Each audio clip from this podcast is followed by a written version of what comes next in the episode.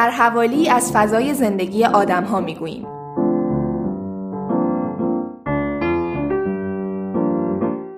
حوالی باشگاه و ورزشگاه را می شنویم.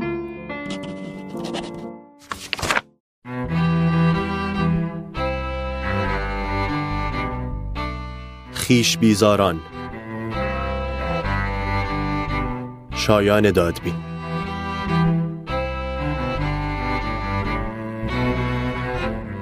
یادم است خیلی سال پیش دختر خالم گفت که پدر من آرزویی را با خود به گور خواهد برد. ورزشکار شدن شایان. پدرم زنده است. تقریبا سی ساله هم نیمه دوم این سی سال یعنی اواخر نوجوانی و اوایل جوانی وزنم سرقمی بود. زمانی که بسیاری از پسران و مردان جوان اطرافم به ورزیدگی اندام و پیچخوردگی ازوله ها و قرصی مفاصلشان مینازند من زیرپوش های سفتی می پوشیدم به امید اینکه بپوشاند بازتاب ناورزیدگی ها و سستی ها را. فکر می کردم می پوشاند نمی پوشاند با لباس هایم همیشه درگیر بودم. کسانی که می شناسندم و به رفتارهایم توجه کرده اند می دانند که درگیر هستم هنوز. دوستان نزدیک و خیشان و دانش آموزان گاهی ادای این کارم را در میآورند که پیراهنم را مدام صاف می کنم. جلوی تیشرت هایم کش آمده از بس که کوشیدم همه چیز تراز باشد و هیچ بالا و پایینی دیده نشود. دیده می شود. از نوجوانی تلاش های پراکندهی کردم در راستای ورزیده شدن و از لختی در آمدن. گاهی فوتبال و والیبال در مدرسه هم با نام دانش آموز و هم به عنوان آموزگار گاهی سالن هایی که دوستان هماهنگ می کردند و گاهی هم به شکلی بسیار تقلق و بینظم باشگاه بدنسازی و تنیس و جودو و TRX. الان که نوشتمش دوباره یادم افتاد که چقدر از این ترکیب بدم میآید. بدنسازی بدن سازی ساختن بدن. انگار کارخانه ای باشد با خروجی بدنهای استاندارد و تراش خورده. استانداردی که عکس و نمودار و دستورالعملهایش را به همه دیوارهای باشگاه چسباندند من از بدن بدم میآید. دقیق تر بگویم. از بدن خودم بدم میآید. در راهنمایی بیشتر فوتبال بازی می کردم در درجه دوم والیبال و گاهی هم که می‌خواستم بچه باحال باشم بسکتبال. در دبیرستان و با سنگین شدن وزن خودم وزنه والیبال هم در فعالیتهایم سنگین تر شد. برای من فقط و فقط یک دلیل داشت دوری بازیکنان از هم. بعدها هم که مدتی مشغول تنیس شدم بیشترین لذت را از همین می بردم اینکه حریف دور بود از من خیلی دور.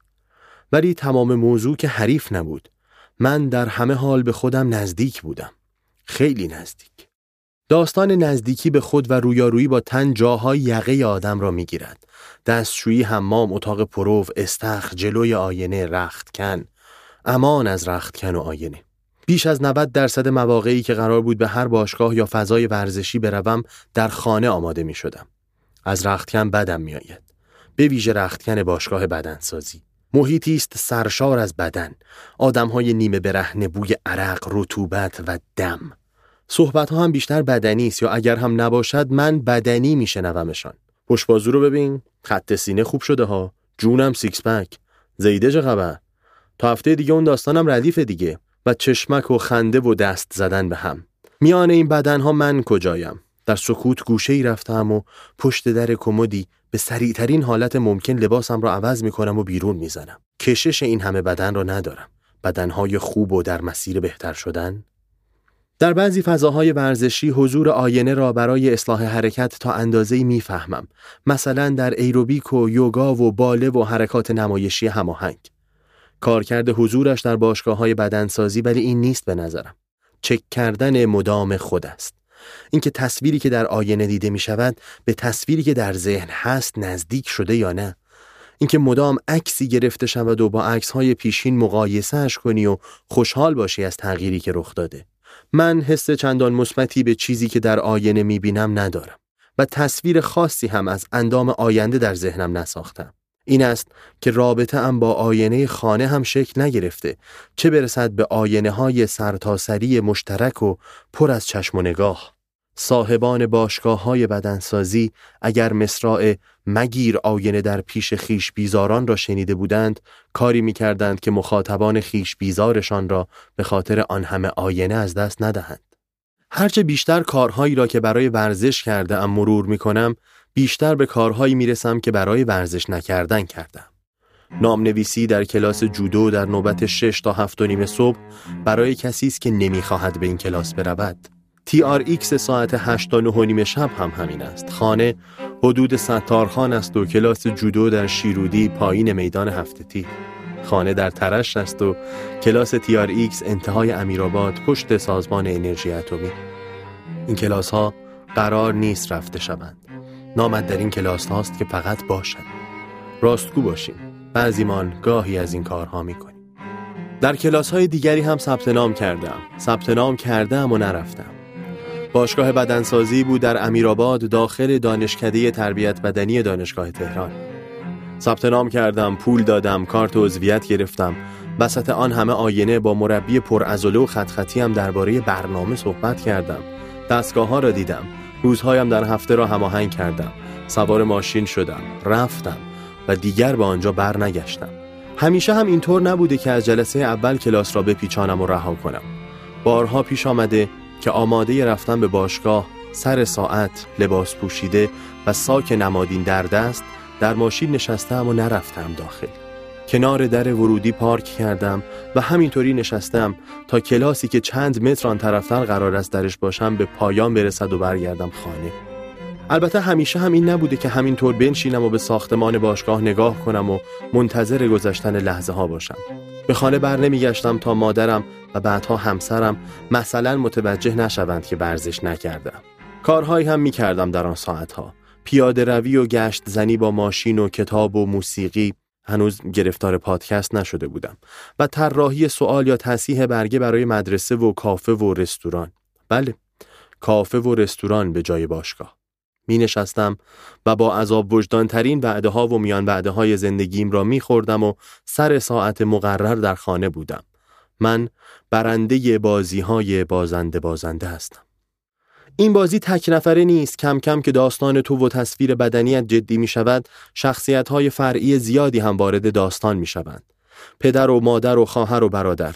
پدر بزرگ و مادر بزرگ خاله و دایی و امو و امه و فرزندانشان دوستان دور و نزدیک همسر و خانوادهش کاسبان محل سالمندان اتوبوس و مترو دختران دانشگاه آن دختری که در تاکسی کنارت نشسته راننده‌ای که سوارت نمی کند پیش خدمت رستوران معلم مشاور روان درمانگر متخصص تغذیه فوق تخصص قدرت و متابولیسم هم باشگاهی ها و مربی باشگاه و کارشناس فیزیولوژی ورزشی هم هستند و نگاه می کنند و نظر می دهند و ایده دارند.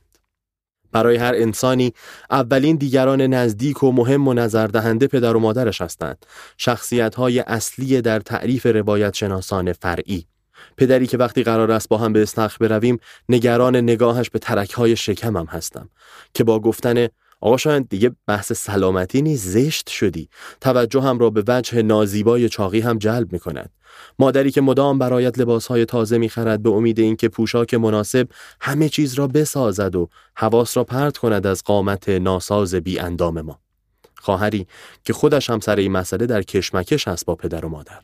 همسر یک شخصیت فرعی بسیار اثرگذار که خودت او را وارد داستان زندگیت می‌کنی شخصیتی که پیش و پس از ازدواج تاکید می کند که مهمترین و اصلی ترین ملاک انتخابش برای ورود به داستان اخلاق و رفتار من بوده است. بدنم را جدا از من می بیند. خیلی دوستم دارد. نمی توانم بگویم که این دیگران نزدیک در حسی که من به بدنم دارم مقصرند ولی بیشک مؤثرند. تحت تأثیر همین تماشاگران فعال و اثرگذار در زمین بازی چاقی سلامتی دیگر تنها حریفت نیست. زیبایی و اعتماد به نفس و پذیرفته شدن در گروه همسالان و ارتباط با جنس مخالف یا موافق یا هرچه و حسی هم که آدم به اندامش و انگار به خودش دارد وسط میدان میآیند در این انبوه دیگران به نظر تنها نیستی ولی تنهایی خیلی تنها داستان من در زمانهایی که شخصیت اصلیش تنهاست پیچ می‌خورد. من تنگوریز در تنهایی هایم برهنم انگار در حال انتقام باشم از تمام بندهایی که ذهن خودم به بدنم بسته است. حروف سازنده بند و بدن یکیست. همین الان هم که این را می نویسم فقط و فقط به احترام مبل لباس زیر به پا دارم.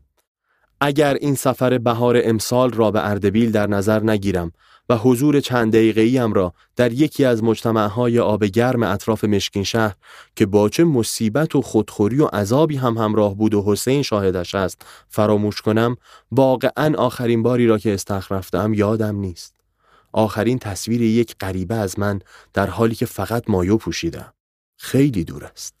می‌دانم که خیلی بعید است با باشگاه آشتی کنم و برنامه منظم ورزشی داشته باشم و عضلات پیچیده و باد کرده ای به هم بزنم و آرزوی پدر را محقق کنم و ورزشکار شوم. می‌دانم که خیلی طولانی و زمانبر است فرایند آشتی من با استخر و رختکن و آینه.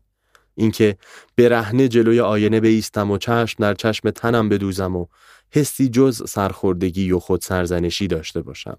اینکه نیمه برهنه با دیگر هم باشگاهی های نیمه برهنه بگویم و بخندم. اینکه راحت و با آرامش ساکم را روی دوش بیاندازم و به هر استخری که دلم می‌خواهد بروم و مایو به پا بپرم در آب. روان درمانگرم هم اینها را می‌داند. ولی هر دو یک چیز دیگر را هم می‌دانیم. اینکه دوست داشتن خود ارزشمند است و این خود به هر حال بدنی هم دارد که این کارش سخت است. خیلی سخت.